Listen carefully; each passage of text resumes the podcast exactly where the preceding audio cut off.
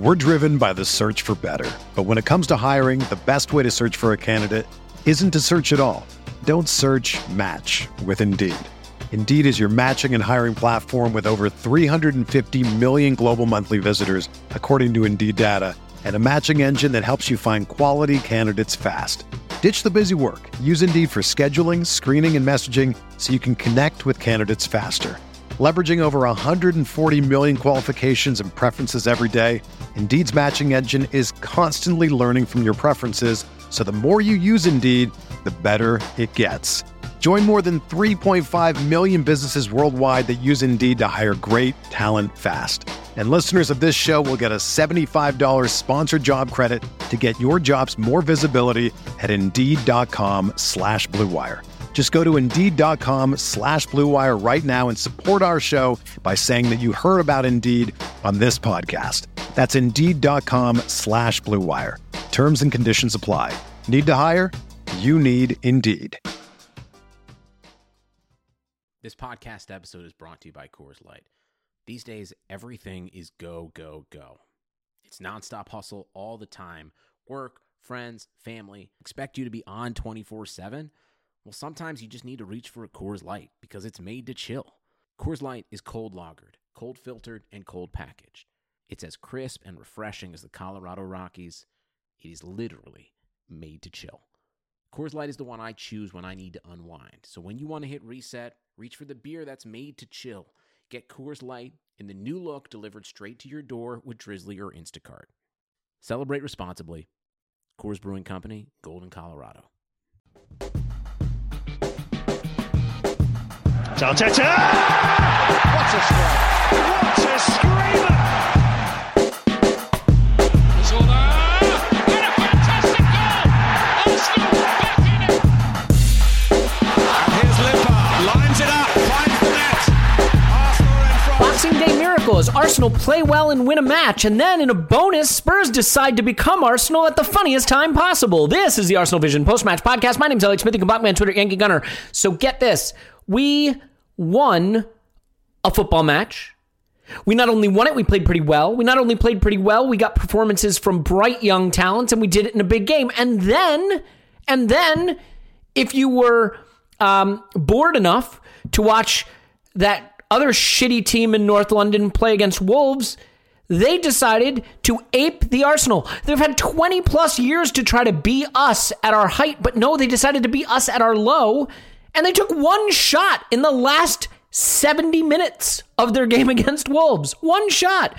Jose Mourinho football truly alive and well, and I, I think we can all agree they will be plummeting down the table as we will be rising, and it wouldn't surprise me if not only do we finish in the top four, uh, win the Europa League, uh, then probably win the Champions League next season, but also if Spurs wind up the ones in the relegation battle. So all of that uh, truly on tap for a 2021 that will surely be the best year ever. 2020 having been, let's just say, disappointing. So a very merry uh, Christmas and Boxing Day to you if you celebrated those sorts of things and a, a bright and happy new year on the way. Uh, here to discuss an exhilarating victory with me is Clive. You can find him on Twitter at ClivePAFC. Hello, Clive. Hello, Luke. And Tim, you can find him on Twitter at Stillberto. Hello, Tim. Hello there. And Paul, you can find him on Twitter at Poznan in My Pants. Hello, Pause. Woohoo! Racking my brain to decide, Clive, if we should trash another transfer by doing a Julian Brandt scouting video. in case you're not up to this, we've been doing scouting videos on the Patreon, and um, they're fun and they're great. Except in every instance, strongly linked players have subsequently no longer been linked to us. Uh, we did an Aouar scouting video. We did a Szoboszlai scouting video. Uh, I think there probably will be a Julian Brandt scouting video in our future, but uh, that only tells you that it is not a move that will be happening. Anyway, not a time to talk about transfers, but I will tell you we have some exciting new contributors and content lined up for January, uh, both here and on the Patreon. So we we hope you'll join us one or both of those places as you prefer. Up to you, either way. Uh, let's dive in.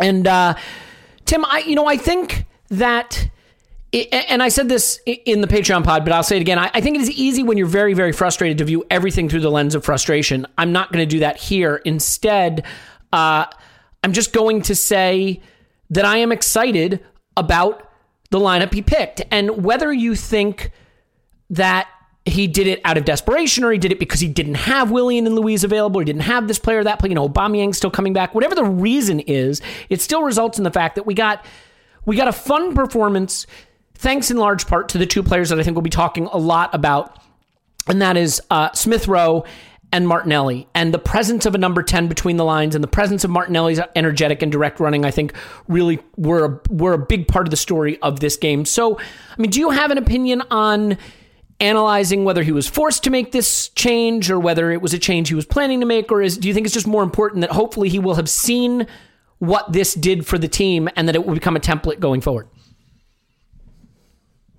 That was to you, Tim. Sorry, I apologize if I if I've been breaking up. Uh, my internet is a cup and a string. Ah, sorry, sorry, yeah. sorry. Um, I, I thought you said Paul. Mm. Um, so I, I guess I don't really care that much um, at this stage. I think I, I care about what happens next. That's that's what I really care about. Um, you know, because you can you can re- you can litigate any number of decisions over the years. Did Ashley Cole only get into the Arsenal team because of Silvinho's passport? I mean, who really cares at this stage? Probably yes, but you know, it is what it is.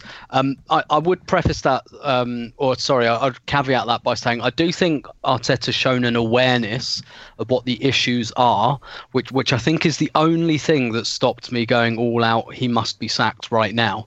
Like he's tried to put players into the you know zone 14 and things like that, and he's actually been trying things in order to help us to sustain pressure um, as well. Like I don't think they've been very good things, to be honest. Like putting Lacazette number ten and and you know just thumping a load of crosses in from the touchline, but mm. he, he's at least shown an awareness of what the issues are. And I was, you know, I, I've been thinking about this today as well about this performance and, and what we saw from the front four in particular. And uh, I said, you know, on, on the instant reaction pod, um, you know, probably because I was a bit drunk. I didn't really, I didn't really kind of articulate it brilliantly when I said this wasn't like this wasn't a triumph for youth. This was a triumph for playing the good players, and and and I guess what I meant by that was that that front four was balanced for the first time in a long, long time. Mm. So you had like you had one wide player in Saka who's a bit dribbly, who likes to get on the ball and take players on. You had another wide player in Martinelli who likes going in behind, balance right there. Two different types of winger doing two different types of thing. Uh, we had a number nine, not not a number nine I'm, I'm enormously enamoured of most of the time, but a number nine um, nonetheless. And and what do you know, with someone like Martinelli running in behind and and kind of filling that space, being that second forward. He looked much, much better. And then we had a number 10, um, or at least an attacking eight in Smith Rowe, who was just able to, you know, lean over towards that left hand side. And particularly because Martinelli is not you know he's not a player who you really want to you, you don't want to give him possession out on the touchline. You want to play him in behind is what you want to do. And i think one of the reasons him and tierney work so well together is because tierney just pushes up the pitch and essentially pushes him out the way and says don't worry i've, I've got the touchline sorted. Don't fucking worry about the touchline. Like i'll do that bit. You go you go infield a bit and and it was just balanced. It, it, just it just reminded me of like maybe an, a fairly old-fashioned Wenger front four, which was um, you know towards the end one of the only things Wenger could do well consistently was have that balance in the front four. You know those that that balance in your wide players, the centre forward, and the number ten, putting it all together. And what you've got as well is um, you know you've got if you if you're going to have like a player like Martinelli, who's a player you've got you've kind of got to try and create for as much as he can create for himself. Having that extra creative player in Smith Rowe, you know, having I'd say Saka is like a secondary creator. He's not, you know, he's not Fabregas. He's not going to notch up 15, 20 assists a season, but he'll get a few.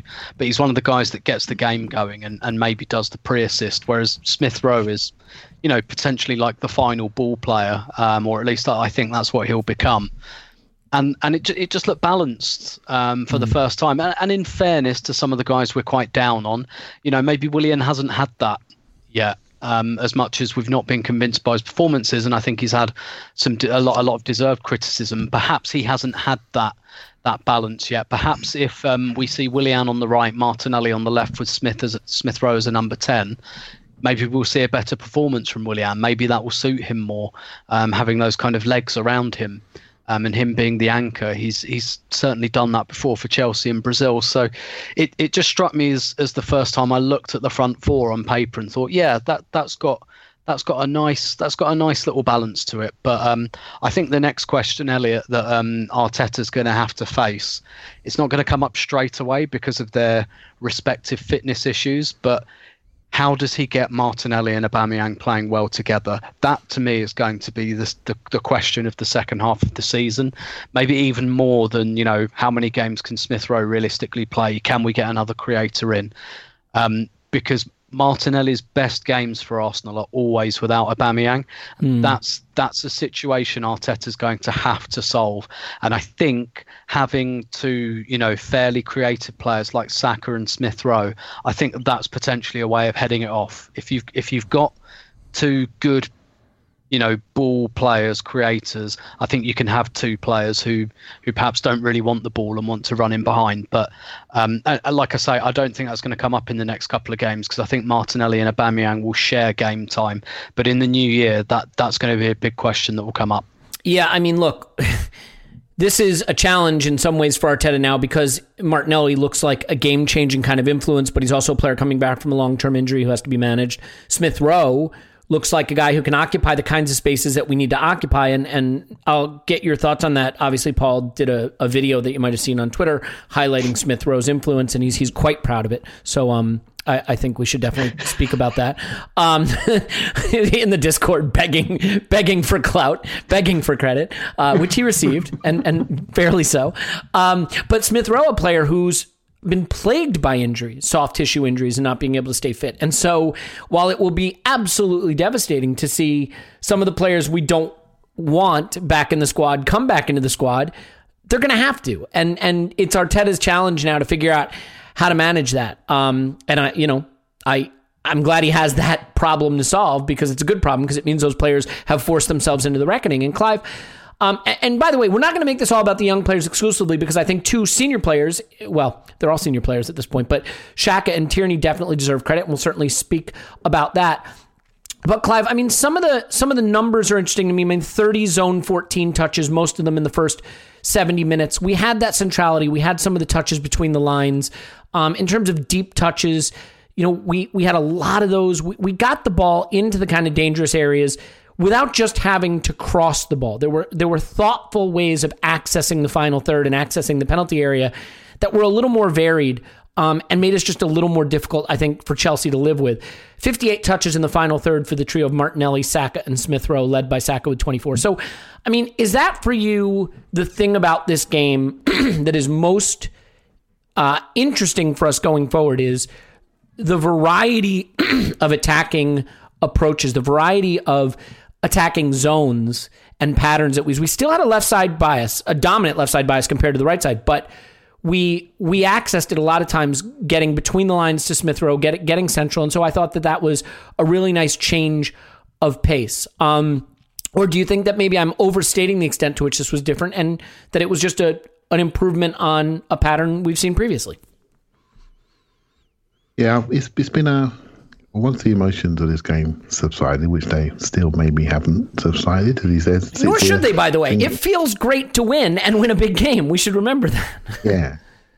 We're all, we're all fans and we enjoy it. We enjoy when we win. We haven't won since early November. This meant a lot. It really did make my Christmas completely. And um, yeah. I'm sure I'm not alone there, right? So, and so I've never been one for thinking that a number 10 is the is the thing we're looking for. It's the golden ticket. I've never been one for that. I, I like to feel that creativity is about movement and collective movement and cohesive movement as a group of people.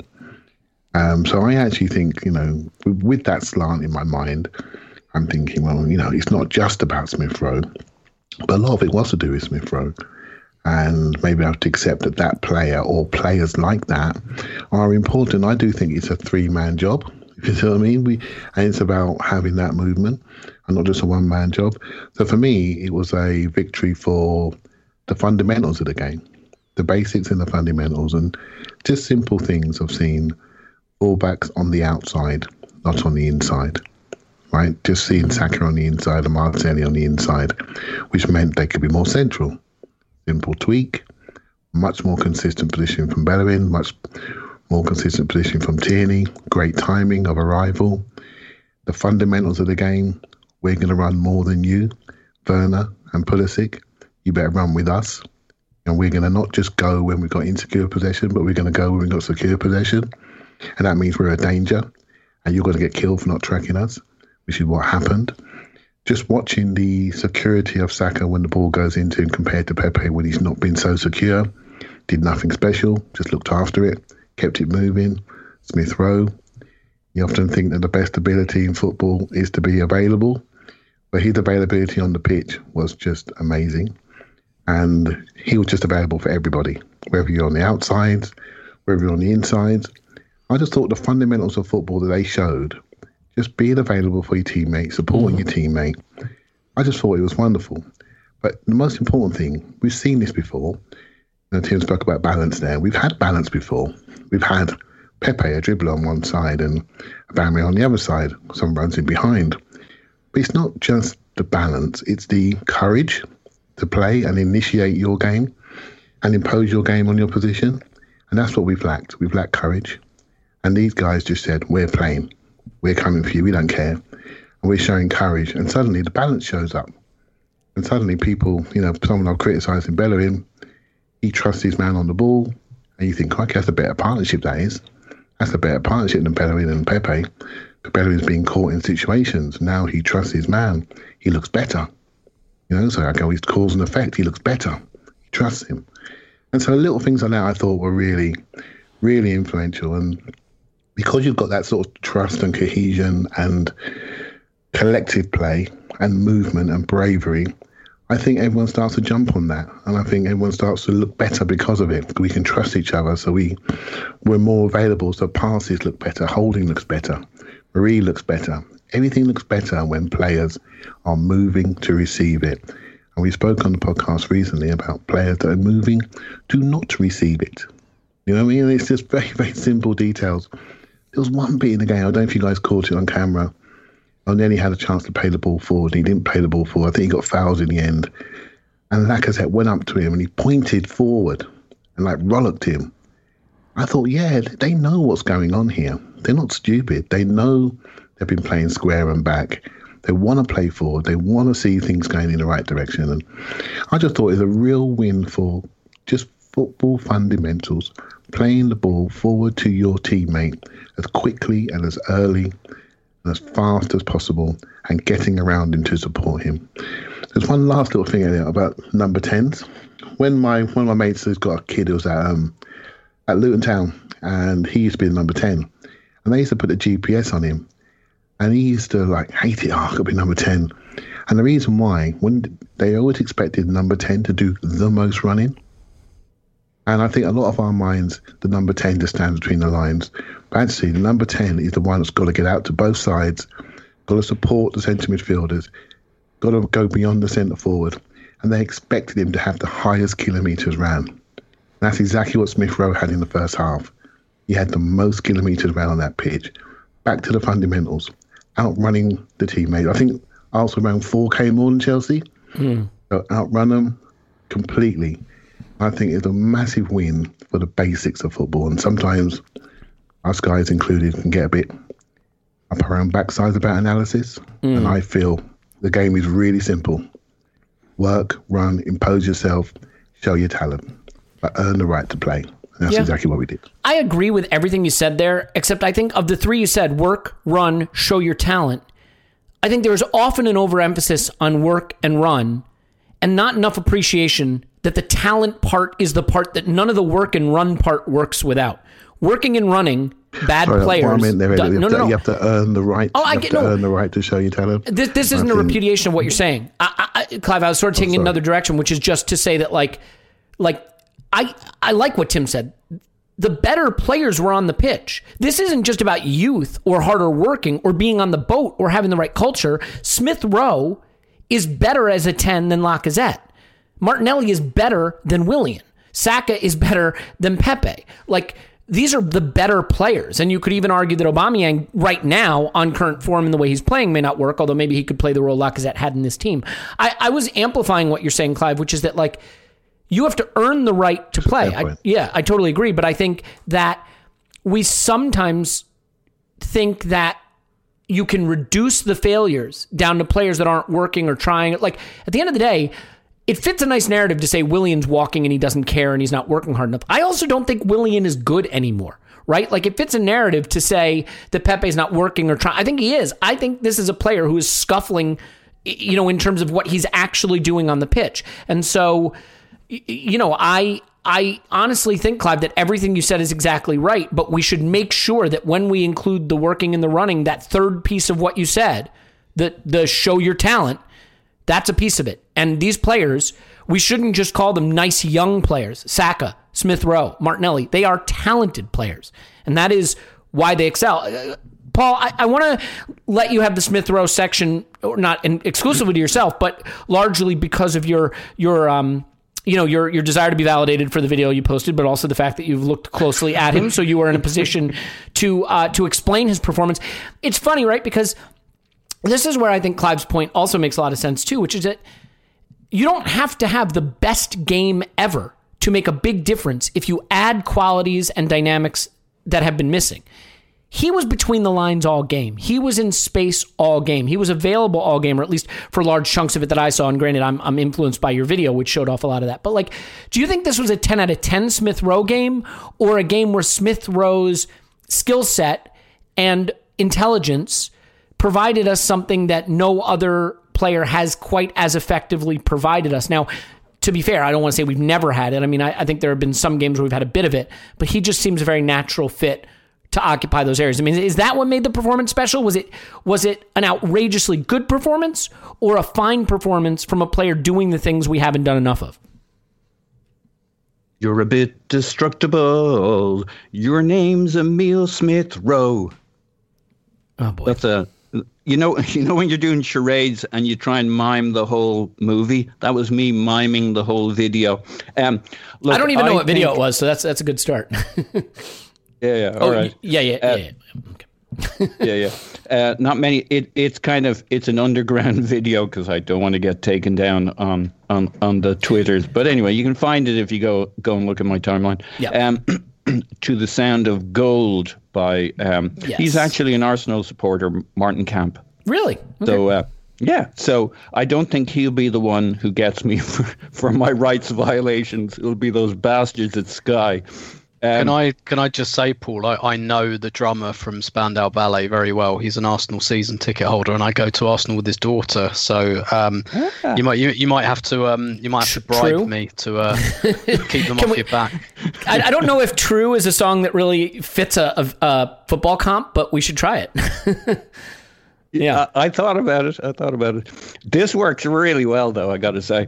Um, so the like in the instant reaction podcast I said about Smith Rowe, I thought I was I, I had a real insight here that this was only like a six out of ten performance from Smith Rowe. It seemed like everybody came to that conclusion too. Um, and I feel in a way I feel that does him a bit wrong because he's actually very, very good in this. He doesn't have a finishing moment, right? okay, he lays the ball off to Saka, but he's really fucking good. Um, he he has the Ramsey's about him, and what I mean by I, I don't know if he'll ever be as good as Ramsey.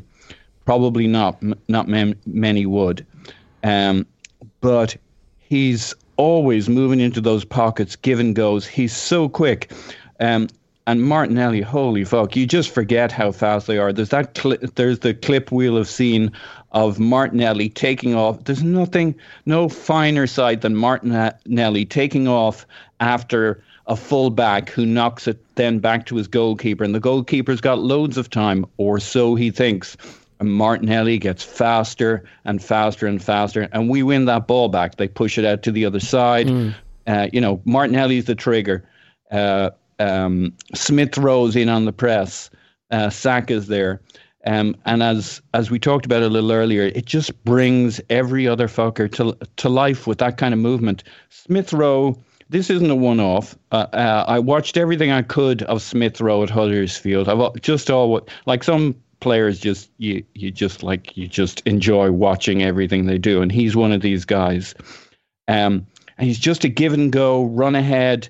He he moves so fast. when players run that fast, him and Martinelli, they put so much pressure on the opposition, and like they'll be on both sides of the pitch. They'll be all over you. It's kind of like ha- like having twelve guys out there, um, and I think that energy in the first half uh, really knocked Chelsea for six.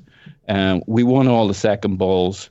Uh, and every other player responded to it. I mean, I saw Xhaka I haven't seen for a long time. I mean, I, I end up defending him on a regular basis. And you see a game like this, and you're like, well, maybe I should have gone gone in stronger on my defenses of him.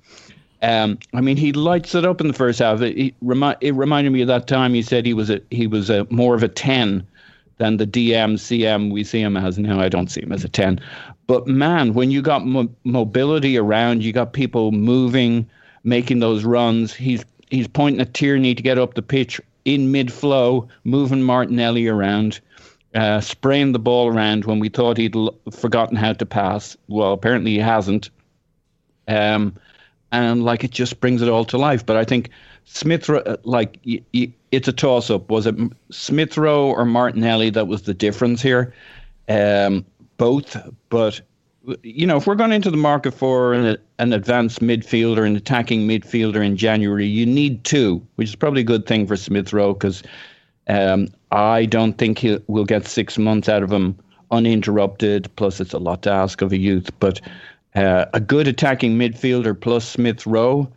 Uh, you could start building a style of play and like just the running, the runs, and where he runs to. Like it, it, if you watch his patterns when he runs into the box, you just know he's a he's got an eye for moving to the penalty spot. The number of times we got four players into the box, I guess you touched on it with where we got the touches and the uh, what zones we were playing in. But like if you watch the video just to see how many times we get four players into the box. Uh, our overlapping full bo- backs. You know, I had a debate a few days ago about whether Bellerin was any good at crossing and blah blah blah. Well, like everything changes when you get four players into the box. Your crosses and your your floated crosses, your crosses along the ground are going to look a lot better when you got four players you're trying to hit instead of just Lacazette surrounded by three, you know, two centre backs and a couple of other cloggers and everything starts to look good. Now, how do you get four players into the block, uh, into the box plus two full backs getting forward? Well, you probably need players who can run the fucking socks off, like Tierney, Bellerin, uh, Smith Rowe, Martinelli, mm. and Saka. And like they'll get you up and down that pitch. Yeah. Um. I, could, I'll I'll add in one other line. There's the famous there's the famous line about Jurgen Klopp who said, "Pressing turnovers." transitions basically a bunch of toothbrushes that already have the toothpaste on it. Oh, for um, You know, we decided not to work the tube up the toothpaste oh, every all right, time. Clive, you want to add on Smith Rowe? Are you done? We just went at them. I mean, the toothpaste no, thing. No, hang on. I've got another point. No, I just wanted to say um, it was quite interesting watching Smith Rowe. It's quite educational. I've got to be honest here. And, and there's a there's an old Wayne Gretzky quote, right, saying, I skate to where the puck is going to be, not where it's been. And I think that's something that Smith Rowe brought to the game. He almost read the game, bit Seska like. Where's it going to be? Let me get myself over there and create some overloads on that side. Then, you know, the team needs me to run beyond, so I run beyond. And I thought his intelligence was way beyond his body, actually.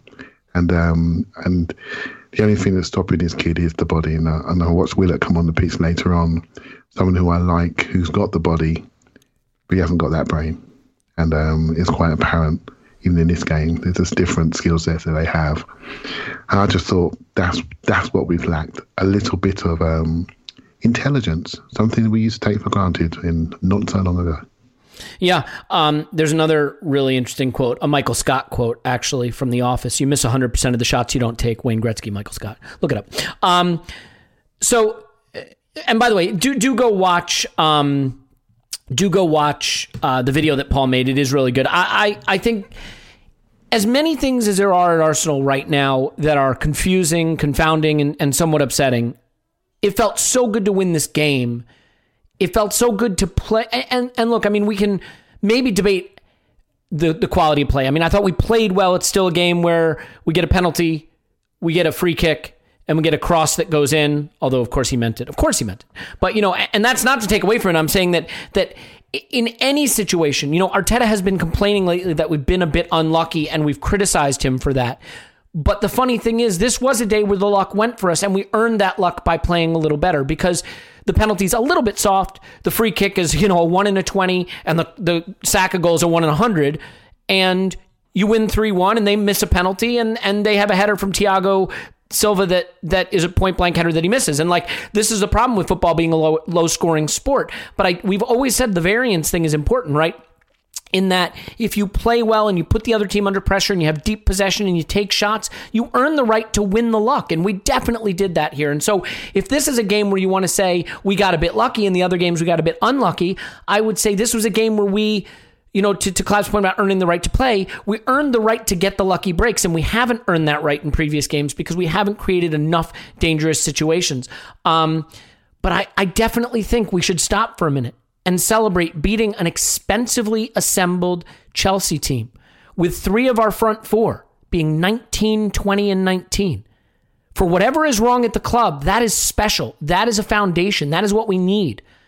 You know, and, and we have committed a bit to some older players that maybe we wish we didn't. But this coming summer, we have a chance to clear out a lot of the sort of aging stuff in our closet and and refresh our outfit, refresh, refresh our, our ensemble.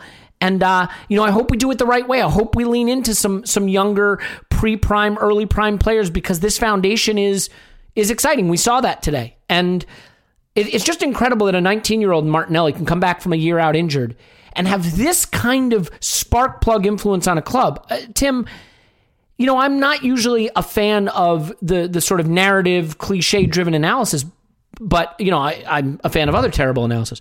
But I cannot avoid the idea that like Martinelli has re- revived the club to some extent. Just the energy he brings to the pitch and and the way he jumps off the screen. I mean, he really does have that generational talent kind of quality about him that you you just want him on the pitch as much as possible, which is a danger that Arteta is going to have to navigate. But do you think it is fair to say that he he seems all by himself, at least at some level, to be revitalizing a, a team that really looked dead and buried? Because I think his influence goes beyond his quality. I think his his running, his aggressiveness, his energy on the pitch, his nonstop engine to press, it, it does seem a bit infectious. Or or am I leaning into a narrative too much mm. there?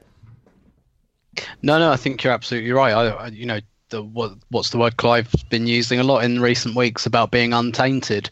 Um, and that and that's Martinelli. And um, I know uh, James and Andrew had a, a, discussion about this on on the Arscast about how like um, young players, you know, young players don't have that fear because they haven't been hurt as many times. I, I mean, which I think is is very well said and very and very true. But I mean, we should take into account that Smith Rowe and Martinelli have literally been hurt quite recently. And uh, for me, it's a huge positive to see Martinelli playing like that off the back of a bad knee injury. Um, absolutely no sense of kind of caution or fear in his game when usually most players, it, it totally understandable, like most players take a few games to get into it, particularly when you, you play that kind of high energy style. But um, and, yeah, and to your point, he had to be taken off the previous game at yeah. half time because he did exactly that. He ch- chased down, like I think his patron saint must be Saint Jude. I mean, he goes after no hopers like a feckin' lunatic. Yeah, yeah, exactly, and and and that in itself creates doubt, and and and it's it is brilliant to see, and it has. Well, I say it's come at the right time. I mean, perhaps a month earlier would have been a bit nicer, but um, but absolutely, and and you know, like I said earlier, I, I do still think in the back of my mind that there is, um, you know, I can't escape this um, this idea that all of his best performances come without Aubameyang, which isn't a criticism of of Aubameyang. I just think they're they're fairly similar types of player, but um, you know, and again, like you know, Paul's been talking about this in recent weeks. Like, like sometimes when you're a bit down on your luck, just fucking move, just move a bit, and we haven't seen enough of that. And what what it means is you just create that jeopardy because when you've got a player like Martinelli, not every single pass has to like land perfectly on the end of his toe. He'll like, like you know he'll run after it, or he'll run you know, he'll run on to uh, lost causes. He'll run on to hopeful passes. If you're in a bit of trouble and you just want to whack a diagonal, he'll go after it, um, and he might make something. And and that just that that's that's a real comfort. I think particularly when you look at the fairly low technical quality of our midfield, um, just having that kind of that out ball, it's you know, it's not quite having the lump it up to the big man type option, but it is you know just just whack it over there and he'll chase after it like a like you know like a dog chasing a ball in the park and and it is just that injection of of energy that we've really really needed because when you look in recent weeks i mean we've got quite an aging forward line um, in Willian. Like Willian has never been like Willian's been a hard worker in his career. He's never been that kind of high pressing type of player. He's much more positionally disciplined. You know, Lacazette has has looked leggy. Aubameyang, um, you know, he, he doesn't really get involved in games, so it's it's difficult, um, really. Whereas whereas Martinelli's just got that kind of constant involvement. But I think you're right as well. I think when a player does what he does, it um, I, I think the the player we saw it have the biggest influence and impact on was Tierney um, because I think Tierney looked at it and thought, oh, okay, he's like, he's pressing in the 18 yard area. That means I need to be like 15, 20 yards further forward. I, I, you know, I don't need to be hanging around back here. I need to be, you know, halfway line and beyond. Like I need to get up there with him to support him. And um and and it's it is it's exactly what we've needed. But I mean, for for Martinelli to to come back from an injury like that, and and to your point, Elliot, about um I guess a bit of desperation let's not forget in the four games before he was injured, he was an unused sub four games in a row. Arteta couldn't find a way. Um, sorry to keep going on about it, but to get him and Aubameyang into the team. So before mm. he was injured, Martinelli wasn't even coming off the bench. So Arteta, and I'm not saying that means Arteta doubted his talent, but he couldn't find a way of getting in, him into the team. Now the situation is such that he can't find a way of not having him on the pitch, and that that is enormous credit to a 19 year old who, you know, th- this is almost to me as incredible as the fact that he came from Brazilian regional football and just came into the Premier League and just said, "Yeah, that's fine. I'm having this."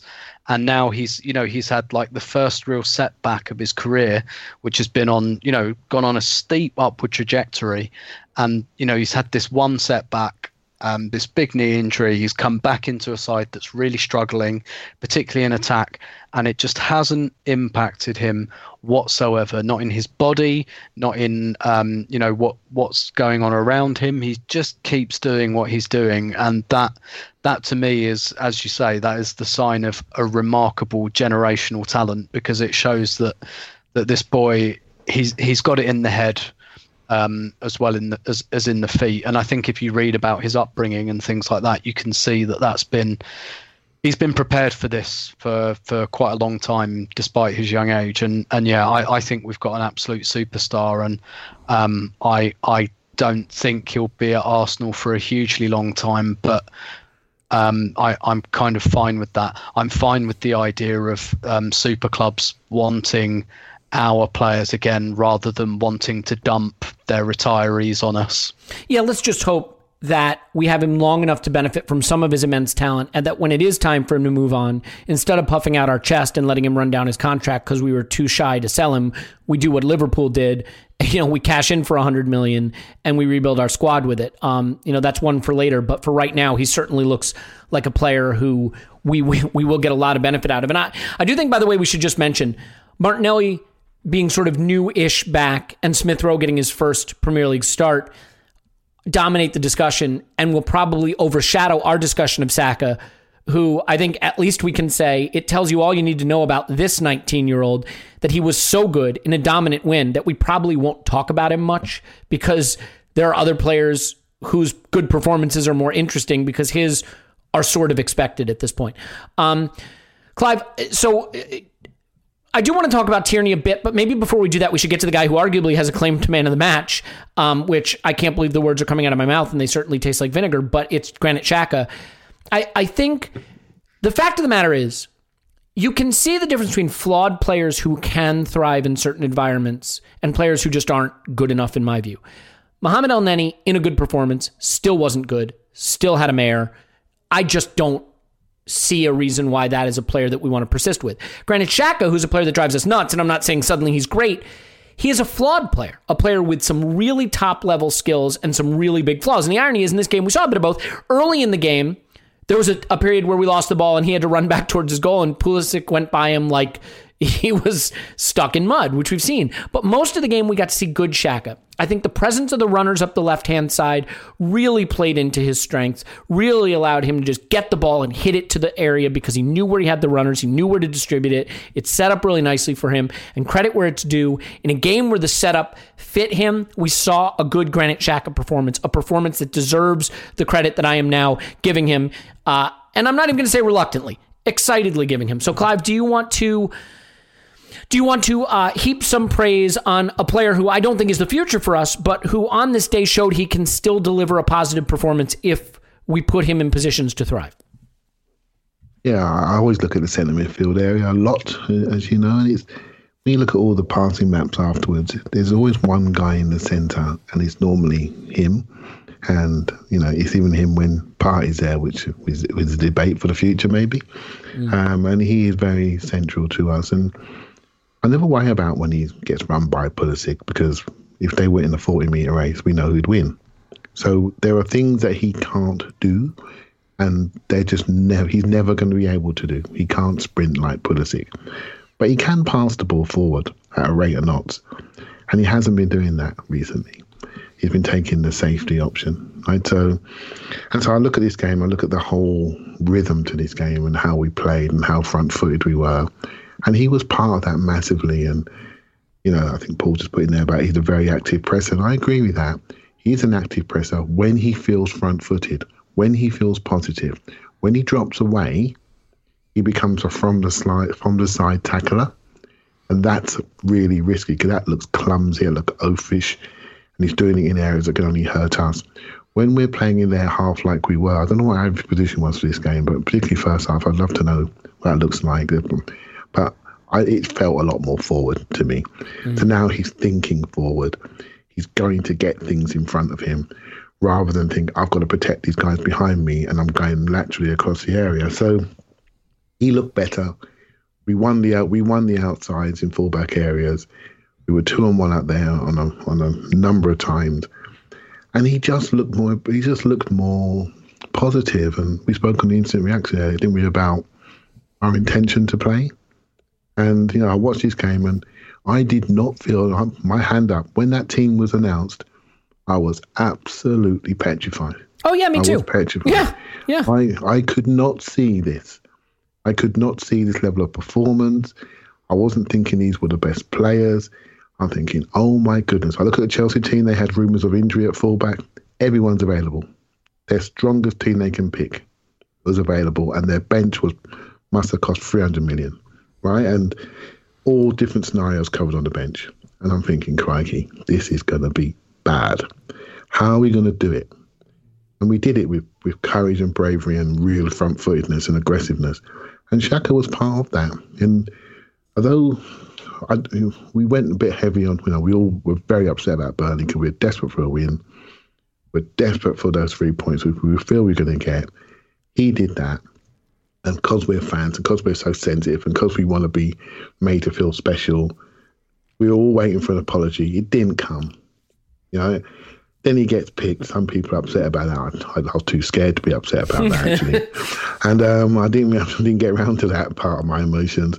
But then he goes and plays, and that is the best way to shut people up. Just play well. Just play to your potential. Do what you can do really well. You're a good passer. You've got leadership potential you're quite aggressive in the challenge. Do those things. Bring those positive attributes to the game more often. And then when you foul someone, we won't really care. Because we know when you're going to fizz the ball out to Martinelli, you're going to fizz the ball into Lacazette, you're going to fizz the ball out to Saka. Just keep doing that, will you? And let them go. And just get, get out behind them. Don't go past them like Spurs. Look behind you, and there's five men behind you. Don't do that. Be responsible. Have some responsibility about your game. And I thought he did. And he wasn't alone, by the way. He wasn't alone. There were many others that had a real discipline and responsibility for the game state. In all charge off, thinking we're in charge of this game. Let's just bowl forward. They were aware. They were looking over their shoulders. They were supporting their teammates, creating close connectivity. The sort of things we just haven't seen. And that's done by a real team bond and a team ethic. And yeah, he was part of that. and So fair play to him. Yeah, and I mean, I'm not going to give Paul the chance to talk about him. I'm just not. I'm going to throw another question at Paul, um, and we're going to move on because he got his praise. He deserved it. He earned it, and I'm not letting Paul do a victory lap. I'm just not. Paul, this is how small a man I am. I'm, I'm not. I'm not doing it. I'm instead going to say that I, I'd like you to amplify a little bit of what um, Tim said earlier about Tierney because you know what's interesting. I don't think he's been perfect this season. Nobody has been perfect this season, but I definitely think that this was a game where the players around him brought out the best in him. And there was one moment, it was for the Martinelli shot that was blocked a little bit, and then um, as a result, uh, um, Mendy was able to save it pretty easily from the center of the box, top of the box.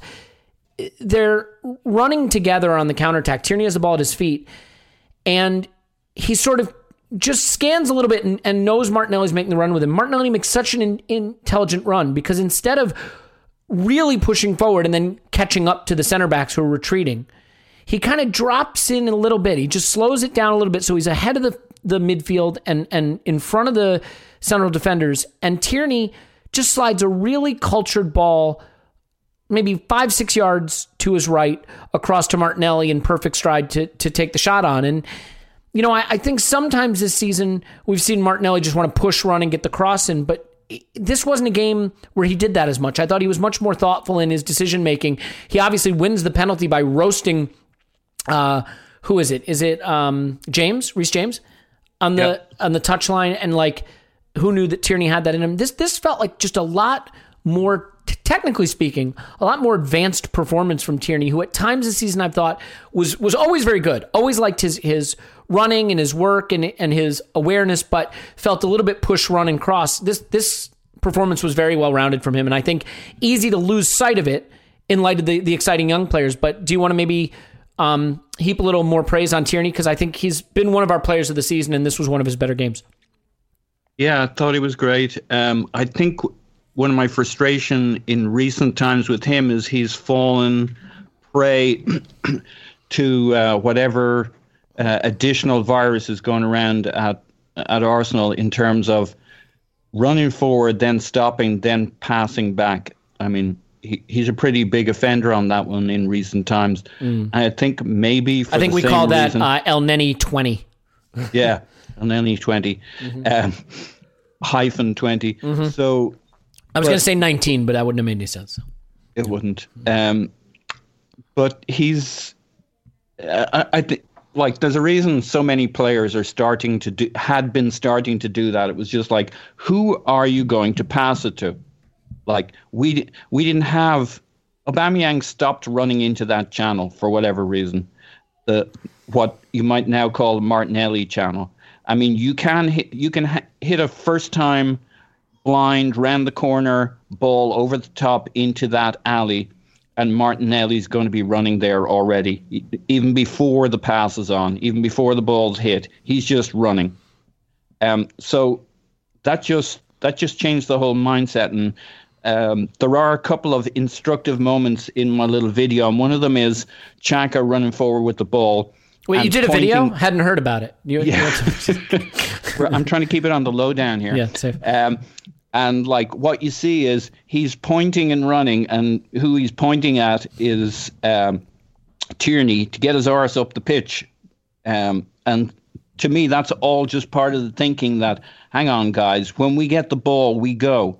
And, you know, Tierney loved it. And I think Tierney and Bellerin as a pair, um, in a way, like stock rising um, was, I think and have thought Tierney's been in and around this, but this really got to show off what he could do. And mo- you know, most of our attacking again, strangely, is still going to be on the left-hand side, as it was in this game. Doesn't have to be. We were playing through the middle, we were playing up the right, but still pretty dominant playing up the left-hand side. Maybe it was a little bit Pablo Mar- Mari being the better passer and, and a left footer or whatever, and Xhaka being a left footer and not pushed into that left back position, that kind of quirky thing that helped him early uh, in Arteta's tenure to kind of protect him from being pressed, and we found out you don't need to protect him from being pressed by putting him in a quirky left back position. You need to protect him by getting the the the opposition turned the other way and chasing our attackers. That creates all the space to to make Xhaka look a little better, and then he can start feeding Tierney and Martinelli. Uh, yeah, those guys really look good. But the my big stock rising in terms of fullbacks was Bellerin because he began to match it from the other side, and you know where you could have persuaded me in recent times that that Bellerin's kind of a bit of a wash uh, in terms of uh, his attacking versus his defending. You see, if we start playing like this on a more regular basis, then Bellerin's attacking attributes really start to pay off versus his his the, the his challenges as a fullback, a, a little guy who's kind of always trying to compensate for the fact that one on one he's going to lose physical battles, but like you know the his his attacking out outweighed his defending by a long way in this game, kind of mirroring what what Tierney was able to provide from the other side. I also loved the craft of getting the penalty. I think it was a penalty, and I think what the some of the commentary about him leaving his leg behind misses is that it's Reece James putting his arm forward and turn and uh, leaning into Tierney that twists the body around. And sure, he puts some extra mustard on it. And quite frankly, I don't give a fuck.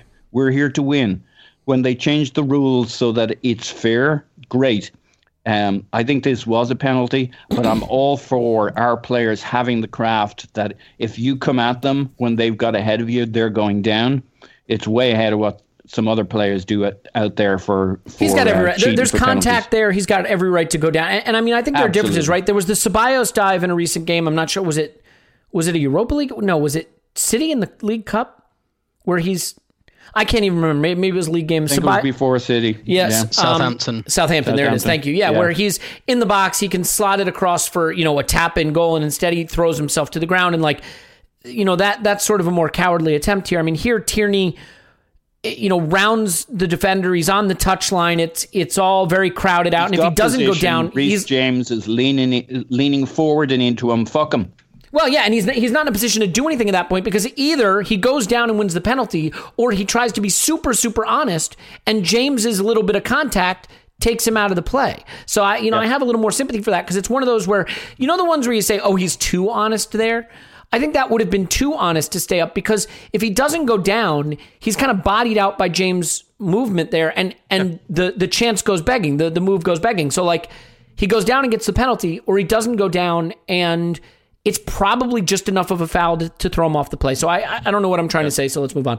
Um, I, I- I'll add one other Yep. thing. His mentality through all these tough times has been excellent, Uh, and Leno too. I mean, they've both stepped up, stood up.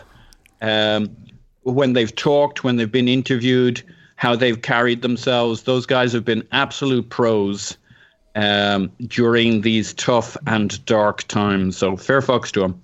Yeah, and and I mean, I'm glad you mentioned Bellerin. I thought I thought he was excellent in this game as you know as someone who contributed to the attack. I mean, most of his passes, or you know, not most of them, but a third of his passes were in the attacking third. Um, he had a pass inside the penalty area. He created two chances from open play. Uh, he created a big chance.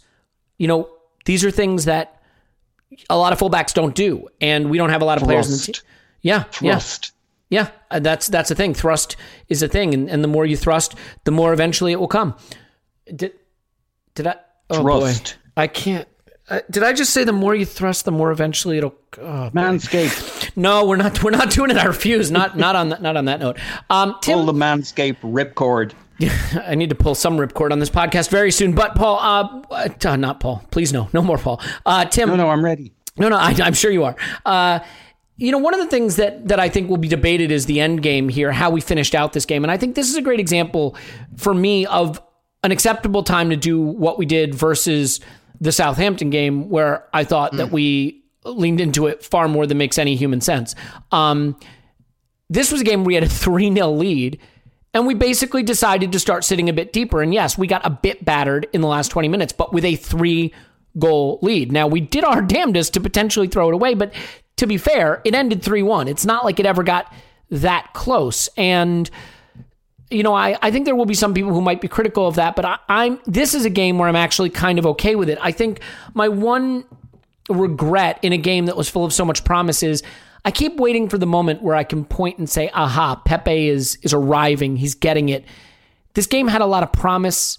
We finished in more of a counter-attacking mode, and I still just felt that the game passed Pepe by, that he he didn't really contribute to that last 20 minutes. I mean, he comes on, I think, in the 71st minute, and it's the last 20 minutes statistically where we get battered. We're sitting deep and just trying to, to, to counter a bit. And, and he just isn't able to influence it. So, I mean, it's really two points wrapped into one. I mean, one, do you feel more okay about the end game here and the way we sort of sat on that lead towards the end? And do you have the same misgivings I do about Pepe, you know, once again, just not grabbing an opportunity to flash something? And I'm not saying he should have scored a hat trick and made it 6 1. I'm just saying I he felt anonymous to me. So is is that an, mm. a fair appraisal of how the game wound down? Yeah, sure. So I'll address the first one first about how we ended the game. But better teams than better Arsenal teams than this have ended like this against mm-hmm. Chelsea. You know, we beat them 3 0 at the Emirates a couple of seasons ago. Second half was very much like this, where we, we didn't really lift a finger attacking wise and we managed the game. Um, I remember a game, it was New Year's Day 2003. We played Chelsea at Highbury and we were 3 0 up. And then Chelsea scored in the 85th and I think the 88th minute. And that was shit yourself scary. And that, that was basically the Invincibles. Um, so you know we've we've been and and I think in 2010 11 did we, we beat them 3-1 3-0 up they got a goal back with 10 minutes to go was slightly nervy so like we, we have seen this happen before I, I do think um, that that is just broadly the pattern these games fall into. The the last few minutes probably felt more nervous to us because we're scarred. Frankly, if we were I don't know Liverpool fans sitting at home watching this, we probably would have thought, meh, yeah, this is over.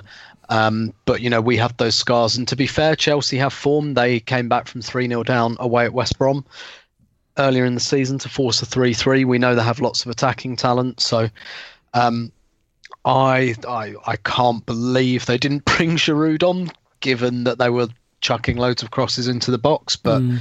um, you know they, they have a below average coach in in my opinion. Um, as for Pepe, yeah, I, I share that disappointment. I share that disappointment because we we've kind of made every excuse for Pepe going now, and then like you say, we're in a position where actually we are going to play his game. All right, he he was on the left instead of the right, but still, um, you know, against Reece James, who uh, Reece James, I think a lot like Trent Alexander Arnold, brilliant, you know, young English fullback, but can be got at defensively. And I think we got at him defensively. And um, there were some doubts over his fitness coming into this game. I, I think I think there was the chance for Pepe to be more involved, to show for the ball a bit more um, and to and to perhaps make those runs in behind. And he, he's actually not bad at holding the ball up as well because his touch is so good. And and I think you're right. I don't I don't think he really offered any of that. I know there's that video doing the rounds on Twitter at the moment um, where like a uh, Tierney wants him to run in behind and he doesn't. He wants to come short and Tierney plays it in behind and he doesn't. And and, and actually, I, I think I think those isolated moments can often just be taken well out of context. I've got no problem with when you're 3 0 up, coming short for the ball and wanting to keep it, um, quite frankly. And I didn't think the run behind the fullback was as on as, as Tierney. Um, as Tierney maybe thought, but yeah, I, I, I, think a little while ago I just accepted that this is who Pepe is. Mm. That he's just he's just very inconsistent um, within games. He's he's a moments player, and that's who he is. I think um, I think I think we've all tried, uh, you know, myself included. I think we've all tried to kind of make some excuses for him or come up with reasons, but but really, I I think we're beyond that now, a little bit. And I think for him, the emergence of Martinelli and Smith Rowe is as much a problem for him as it is for Willian, um, as well. And and look, the other the other thing is Saka played on the right here, and he played really well, and he looked a lot better than Willian and Pepe have. Um, so you know, there's there's real challenge for those places now. Um, and look, if we fall into a bit of um, uh, a situation where Pepe is either a rotation option or a bench option, like I, I think we're going to try to sell him this summer. Um, and obviously we're going to have to take a hit, but we can at least sell him for for money. Mm. Lille are in financial trouble. Maybe there's a way we can say, look, if we give you a percentage of the transfer fee we get, let's call it quits um, you know maybe we can we can come to some kind of arrangement like that but yeah. this is a player like let's not crater his value. Let's use him. He doesn't have to be a bona fide starter every week. Let's let's keep using him keep letting him have these moments. But yeah i, I think i've just accepted that that's who he is now. Yeah you, you just hit on something really important and i don't want to go down the road of squad building stuff on a pod about a, a win over chelsea where we're limited in what we can talk about but i think you hit on something that is why there's a philosophy about squad building to begin with because I felt Pepe was too expensive with the price we paid, but I thought he was a can't miss, right? Just that talented can't miss. I still sort of believe in his talent, but I'm starting to just accept it's a miss for us. Because even in game all season long, we've had excuses for him. Players don't get close to him, or they don't release him, or they don't find him. But like Saka played on the right in this game at times, you know, and like he was very good. And you know, I mean, he showed it it can be done. Um, now, you, know, you can say, well, Pepe didn't get a chance to play with Smith Rowe this season. Okay, there, there's always a door open, but here's the point Willian has been a failure for us, and we can't move him on. You can move Pepe. You're not going to get the 72 you paid for him. You never should have. But the point is, someone will look at it, you know, his stats, which look fine because he scored some in the Europa League, and they'll look at some of the goals he scored, and they'll see some of his underlying metrics, and they'll look at where he was in France and say, there's still a talent there and pay 40 million pounds for him because he's in his prime and he's talented you know, and, and you, you'll lose money on him or 35 million, whatever, but that's because we overpaid. The point is when you buy a guy at that age, you have an out. You know, we don't have an out with Willian now, right? If, if the Aubameyang contract goes bad, we don't have an out with him. And that, that is really just the point is that I think while I despair at, at Willian not making it for us, at least the club is not completely um, ruined by that inability for him to thrive here. Now, would it have been nice if we paid a reasonable fee instead of the Raul induced 72 million? Sure, but that's life. Um, Clive, I mean, uh, before we move on to some final topics here, do, do you want to weigh in on, on Pepe at all? I mean, I don't. I, oh, sorry, so, sorry, Cl- sorry, Clive. I have to go to Paul, who we had a bunch of banter back and forth in the messages that made me forget he had 30 seconds he wanted to add on Pepe. So, Paul, sorry, I, I got I got caught up in our haggling banter because Paul said to me, "I want 30 seconds on Pepe," and I said, "You can have 27 seconds." And then he said 25 seconds. That's just bad haggling. You don't have to go lower. I've already said I'll give you 27. You could have said 28 and a half seconds. But now you get 25 seconds on Pepe. Half a, half a denarii for my life story or something. Uh, mm-hmm. Look, all I want to say on Pepe, and I can't prove it at this point, is if we keep playing that style that we played against Chelsea, we'll see a new Pepe. Might take a game or two, but he would have had a fucking field day in the first half we got a bit of game state here in terms of when he came on in the second half. he wasn't great. Uh, he should still have been able to do something. But if Arteta backs off the rigid system and lets these guys in the final third weave their patterns, uh, Pepe will start to light things up. He just needs that. He needs a bit of chaos to play into instead of having two, three, four guys, uh, and and instead he just doesn't follow the plan because he's he's not really a plan follower. So it, uh, I'm not sure we're going to play this way all the time, and we're going to keep playing these younger fellows with the legs. But if we did, I think we'd see the best, start to see the best of Pepe. Yeah, it's really tough. It's tough as hell for me to ever want to give up on a player with the immense talent that he appears to have. You know, the way he can strike the ball, the way he can dribble at times. But you know, I, I, look at the more the greater consistency, for example, in Saka just delivering the right ball on time, you know, the right weight, being in the right position. I just I do wonder if at least in the Premier League, at least at the highest level, not that we're playing at the highest level, you need more than just the really raw talent and and maybe there's not enough polish there. And to Tim's point, he's a moments player, so I think he will always do some things that wow you, that make you say surely we have to make this work because he's so talented but will the moments ever be enough to overcome the rest of it? And I just don't know if that consistency is there. Like you, Paul, I would like to see him get some chances to play in a team that's playing the way we played against Chelsea, whether we can reproduce that. Um, Clive, before we move on to, to a couple final topics here, do you do you want to weigh in on the the Pepe issue? I mean, I don't think it's a big story from the game. Nah, it's not really a big story. I think he's a he's a good time player. We need this team needed Martinelli to come back and lift it. Mm. Pepe wasn't going to lift it, right? So, but he'll come into a lifted team and play really well and show his real talent. So, I'm I'm always loath to give up on people. You know, I've done it too often in the past, and they there's always something there. You just whether you it's good enough for us in the medium to long term. I think we've got to think about, you know, I'm I'm consistent on this. We've got to think about the standards of our players, you know, the real standards of our players. I don't want to do that on the back of a win, but you know, and, and Pepe's got to think about where he plays. The interesting thing about him and Saka and, and Smith Rowe, for example, I think the two youngsters were more aware of their starting positions on the pitch. You know, and Paul said Arteta's rigid system. Well, you know what? How what do what do we think happened to this game? Do we think Arteta took the handbrake off, or did the players just play well and move well? You know, and and so I would like to see Pepe come inside twenty yards, and then from there, the world is open. The world is open to his talent. If he's on the touchline, his world is not open to him. If Bellerin's firing up, I think Bellerin made one inside run in this game, and that was for the goal, actually, Saka's goal. He's consistently made underlapping runs inside, and our talent's been on the outside. And so for me, there's some systemic things there, some rigidity things there. I think Pepe also needs to take charge of his game and impose his game on the opponent. What that video clip was showing was that in that game state, in that moment, it was a safer ball for Tierney to turn them. It's a much riskier pass when he's that close to pop it to him closely. The next pass isn't on, it's only a wall pass, and then what? And so by chipping it over the top, we push them back, we turn them, we can squeeze up. And that's just game state management. And that's why he was frustrated. Mm-hmm. Now, it's not an indictment of Pepe or Tierney. It's just game state. Someone coming on, someone who's been under the fire for a little while, and we're trying to get the win. He wants them to turn around. And that sort of intelligence is what I think Pepe lacks a little bit. But talent he doesn't lack. So he needs help with the intelligence side of the game, the positioning side of the game, the body position side of the game. When the ball's at his feet, he's absolutely slick.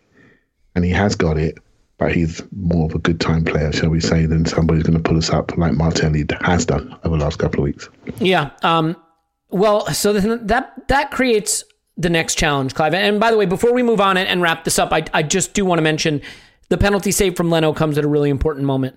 Um, given where we are in our season, given what's going on with with Arteta, given what's going on with just the, the state of the crisis at Arsenal which I, I, think it is fair to say it had reached crisis proportions. Um, I'm not going to say we, we don't win that game if he doesn't save that penalty. But I certainly think that if we're defending a one goal lead down the stretch there with the pressure that was on us, it is possible that that game ends 3 3. And the devastation that would have wrought, I, I don't even think it bears, um, bears considering. So a huge kudos to Leno for coming up big in an absolutely critical moment. Um, so you know, and and again, whatever you think of whether we should have kept Martinez and sold Leno, or should have kept Leno and sold Martinez, whatever the case is, Leno is far from one of the problems at Arsenal, and I I, I don't think we give him credit when it's deserved. So kudos to him. Very big moment there, Clive. The the sort of final discussion point now is really what happens next. There are four games in the league coming up that look like an opportunity for this season to have a twist in the tail, so to speak. Um, you know, we're on 17 points through 15 games. It's not great, but coming off a win against Chelsea and with Brighton, West Brom, Palace, and Newcastle coming up, and then Southampton, which, you know, you could say that's a run of five games before Manchester United, but given how things went with Southampton last time, I mean, let's just take the four games. Let's start there you know, you wouldn't really fancy a team that that just lost to to Burnley at home and you know was setting records for losses to go on a run now, but that's what's needed. And the win over Chelsea, I think, has revitalized people. And so I, I think Arteta has a challenge. He needs a lot of points from these next four, maybe even these next five. If he does that, I think he has a chance to totally change the mood. Because you know, if you if you pick up twelve from fifteen, if you pick up you know ten from twelve, whatever the case may be, you you kind of move up the table to the point where now like you could get back into the Europa League places. You know, people start to think maybe, you know, it was just the tough fixtures or a little unlucky with the red cards. You can start to spin a story about why this season still has life in it and about why maybe Arteta is you know deserves a second look, a, a, a longer time to to prove his point. The opposite is also true of this run. Beating Chelsea looks great, but if you can't take points from Brighton, West Brom, Newcastle, and Palace, he's going to find himself basically right back where he was, if not worse. The challenge is this little mini resurgence, if you want to call it that, is driven by a guy in Martinelli who's just coming back from long time injury, a guy in Smith Rowe whose career has been blighted by soft tissue injuries. Um, he's got a guy in Thomas Partey who's going to be coming back from injury who he doesn't want to rush back yet, and his star striker Aubameyang coming back from injury, and you're not sure really where to play him. How does he manage this run, balancing the need to get points to rescue the season and change the narrative with the need to not break the young players and and you know, somehow rotate, knowing full well that losing any of these games with Willian in the starting lineup, for example, is going to lead to full scale revolt. Yeah, it's a tough one for him. I think most important thing he has to do, to, if he's trying to create a, a perception outside of the club, which if I'm him, I wouldn't bother. You know, I'll just focus on what's going on inside. But I think he, he I do think he's a fast learner. I do think he learns things really quickly. It wasn't so long ago that we were desperate for drinks break at Arsenal, you know. And why was that? Because every 25 minutes this guy would just come on, the game would stop, and, it, and after a drinks break, the game would change. But problem identification is not an issue for him on the pitch. You know, you could say man management's an issue, given all the issues that have happened. If you're not somebody that likes him, or if you're somebody that thinks he's too inexperienced for the job we have. But I've always felt he's a really good coach. You can really see the game. And he just has to make sure that the players he has are going to reach their potential under him. And he's done that in one phase of Arsenal. He did that in this game. So, and Frank Lampard didn't do that in this game, didn't make the substitution, didn't spot the wide member being run off their feet quickly enough, didn't bring on Giroud, didn't he just didn't do things correctly, and suddenly he's getting pelters. You know, because he can't control his team. They're comparing him to Solskjaer with the squad value, etc. Chelsea spent 222 million in the summer. To be fair, Lampard sucks and is terrible, and we should all laugh at him. Just, just to well, uh, if you're beat us in this game, you know, and there are people that don't believe that, and I, and I just believe very strongly that you're as good as your last training session. You know, as simple as that, as a manager, as a coach you're as good as your last training session, you're as good as your last conversation. And it's all about that. You've got to continue it time after time. Every every day, you've got to bring in the top performances. And that's what players look for because they look to see your weaknesses. And if I'm Arteta, I think he's got a little bit more time in his mind to create some more belief again. I think that was wavering. I think some of the gloss has gone off him a little bit. And I really want that to come back because I think he's a belief based coach I think he's a psychological coach. I think he's a one to one teaching coach. And he wants to get into people. And I think without that connection and the ability to allow people to paint the picture of themselves to you as the coach so you can coach them to their potential, I think he loses a big part of who he is. And so I was desperate for the serenity of results to allow him to reconnect to the players he needs to reconnect to. And what's really evident about this game is a group of players that are really, you can see, are 1000% behind him. And they played completely above themselves and maximized. And I'm just hoping that there's more of those. Mm. And of those people that are watching and thinking, crikey, we're not dead. Look at this guy. He's doing something that maybe I should be doing for this team as a senior pro. And I'm hoping they take the message on board and bring that to to the next game they play because they will play. There's a hierarchy in the dressing room. You have senior players, you have mid players, and you have junior players. The senior players are coming back. They are coming back. Way to ruin when a fun do, podcast. but when they do, they come back under different circumstances. They come back with less leverage. They come back with all of our eyes keenly on them. And only one thing to do play well. You better play well because these 18 year olds are showing you how to play. And so you have mm. to hmm. play. And so the situation has changed. Where we were thinking a few weeks ago, or not even that, two weeks ago, they were going to literally kick him out of the club by their non running, non performing. And yeah. we're thinking, crikey, they're not in, but they're longer in charge. They're longer in charge. And every single Arsenal fan around the world, when those players jog on the pitch next time, they won't be jogging around much longer. They'll yeah. have to run. If they don't run, we know the score. We, we know where the problem is.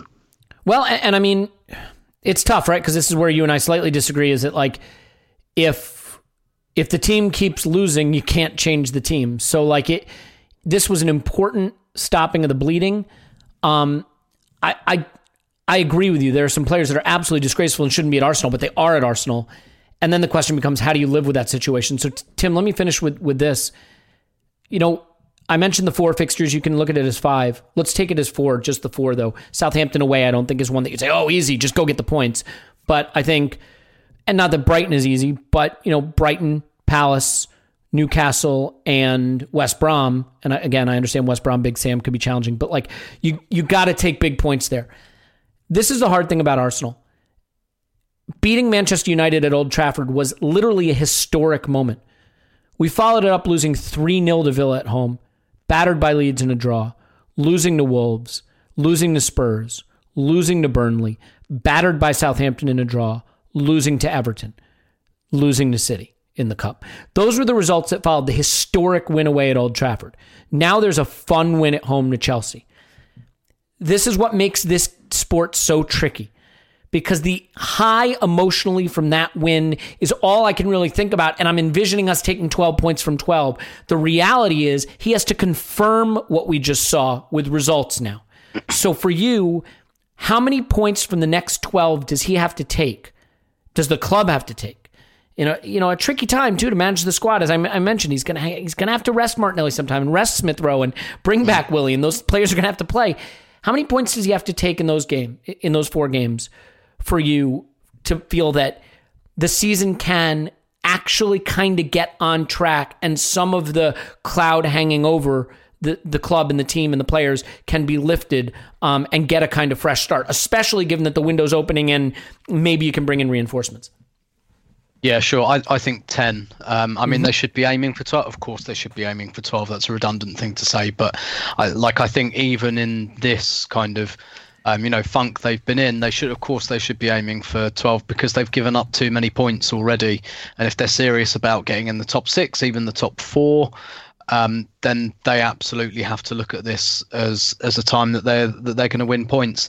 And I think that's the interesting thing about um, not the fallout from this, but these are actually the type of games that we kind of know Arsenal can do well in um, when they've got a you know potentially a bit more space and they're not playing a deep block. I don't know if anyone watched West Brom take a point at Anfield um, yesterday, but that that was I had the sweats. viewing, was it? but I had the sweats watching that because we've got West Brom after we've got Brighton, and um, and so isn't it ironic, know- Tim, that we're talking about an Arsenal where we're like, yeah, yeah, we know they can get the big game points, but can they beat yeah. up on the little teams? yeah, it's like exactly, the opposite of what exactly. we used to be. It, it has, and and you know the reality is of the Premier League, that's the challenge you face the most um, as Arsenal. You face playing teams that are smaller than you, um, and and that's what Arsenal have got coming up, and and that to me, if if they can regularly play those games, dominate them, create chances, win them. Look, if one of them turns out to be a draw because I don't know, we have an unlucky day, we hit the bar, I don't know, um, the other team gets a goal. You know, a bit like Liverpool's draw with West Brom, right? If that happens, but we win the other three, you kind of go, okay, that that will happen sometimes. That happened to us when we were really good. Um, but really, I, I think consistently we've got to show aptitude in these games, and that's something that Arteta hasn't proved that he can do yet at any point in his managerial reign, and so that's why this is such an interesting um, kind of block of fixtures for him. Um, and and you know they're not even teams like Wolves and Leeds who are not like top six sides. They're you know or or Everton they're in like the rung just below that where you kind of look at them and you say well actually that's probably where we are in the yeah. league um, you know that's probably our kind of our kind of uh, status um, at the moment, quite honestly. But the, these this are. Teams, you know, this is below. Yeah, yeah, yeah, This is like this is relegation battlers. Um, now, I yeah. I think Brighton are maybe slightly, and that's like, the I'd next see, game, which is a shame, right? Yeah. The trickiest of them. Well, maybe West Brom will be, but you know what I mean. It's a shame that it's not like like the home game against Newcastle. You know, something where you could just yeah. a banker, as they say. Yeah, and Newcastle have, you know, they've had issues with COVID, and I know um, Steve Bruce has kind of been questioning whether a lot of his players are still feeling the effects of that at the moment. But yeah, absolutely, and and it's a real shame that it's come so quickly as well because I'd love to see that same team just start yeah. the next game.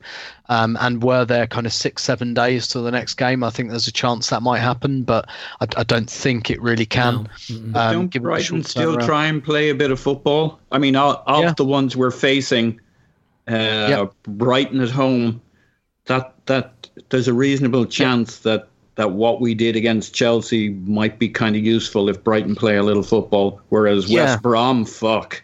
Yeah, right? yeah, exactly. West Brom is the ultimate like beta test yeah. for all of this. Like, you know. Well, seeing as how we did against Burnley, it should be fine, you guys.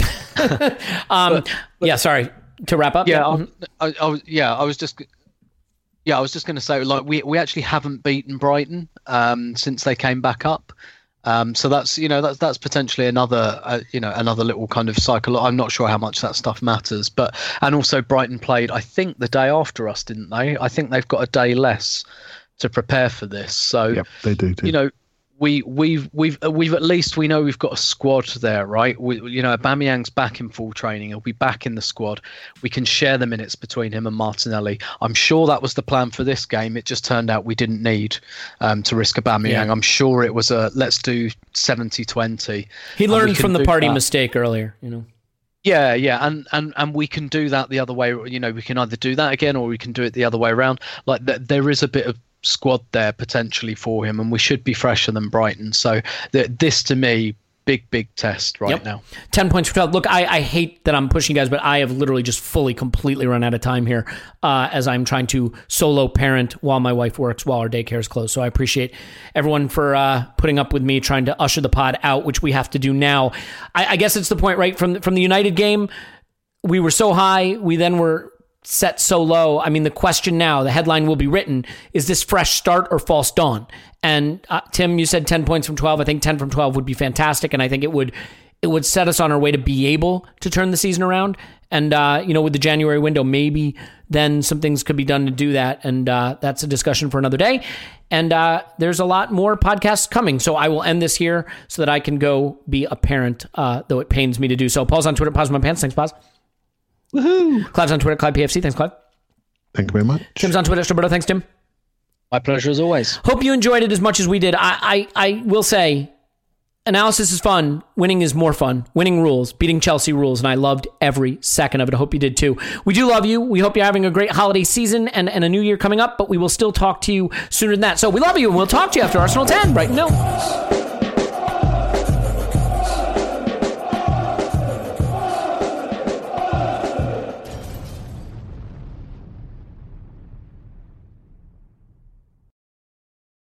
The headlines remind us daily the world is a dangerous place. The elites in charge say everything's fine, stop noticing. But you know better. And your gut knows that time is short to prepare for a world that is four missed meals away from chaos. My Patriot Supply has helped over 3 million families become more self reliant and is the company Americans trust to prepare. Go to mypatriotsupply.com and secure their best selling three month emergency food kits. Each contain delicious breakfasts, lunches, and dinners, averaging over 2,000 calories per day. Secure at least one food kit for each family member. For a limited time, save $200 plus get free shipping on all their Ready Hour three month emergency food kits. You're not ready if it's not Ready Hour Foods. My Patriot Supply also has solar power generators, water filtration units, biomass stoves, heirloom seeds, and critical survival gear. Shop MyPatriotSupply.com today. MyPatriotSupply.com.